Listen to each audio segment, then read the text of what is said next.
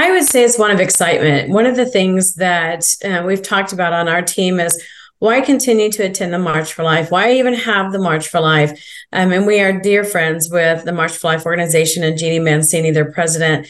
And she and I have agreed this is a way for us to continue to show solidarity and unity in this space. We know that Roe was a huge moment of victory for the pro life community, but we also recognize that instead of one battleground we now have 50 now that that that decision has been left to the states. And so being able to still show that unity and collaboration across all the pro-life organizations that attend um, speaks a very very loud message of we're still here. We're still marching for women for children for fathers of those babies and for families. And so we are thrilled to be here. It is um, wonderful to see lots of young people and it's just a, a sense of excitement but a peaceful excitement of just standing for life.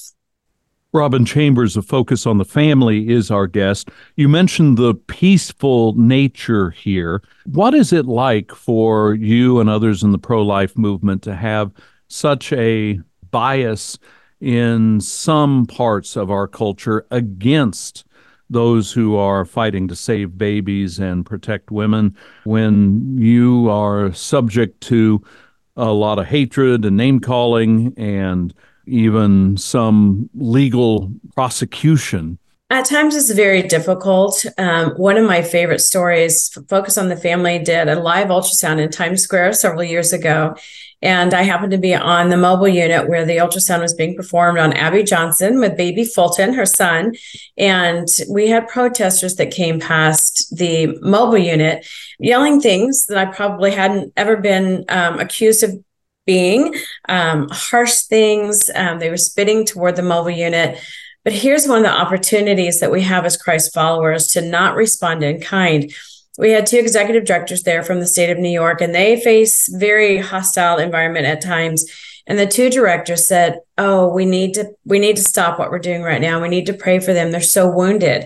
Something has happened in their past to cause this this anger and this grief and we just need to pray for them so i think that has been such a, a, reminder for me to remember that there's typically a wound or some sort of hurt that has happened that has caused that reaction and it's not for me to judge it's not for me to even ask the why but it is my opportunity to pray over that person whether they know it or not but then to react in love and not react in the same anger. And so, um, is it hurtful at times? It is.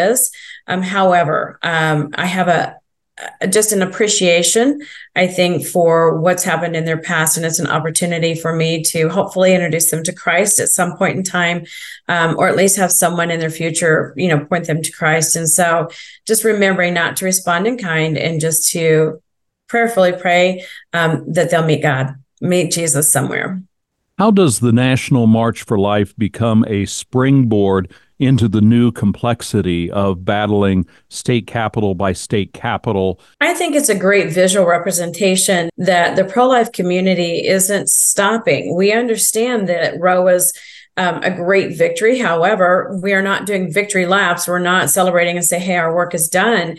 It is just, a, again, a reminder that there's still lots of work to be done at the legislative level, all the way down to the pregnancy center level. And that's one of the things Focus is really hoping to do is to activate the church, the Big C church, to get involved at their local level.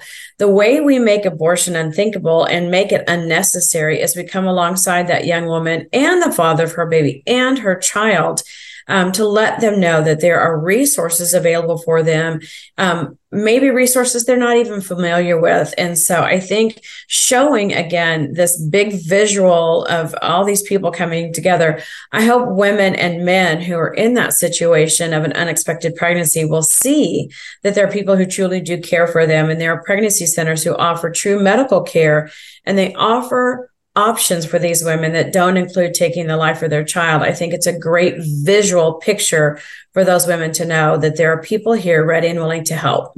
Robyn Chambers directs the advocacy for children at Focus on the Family. Robyn, thank you for joining us here on Family Life. Thank you, Greg. I'm Greg Gillespie, Family Life News.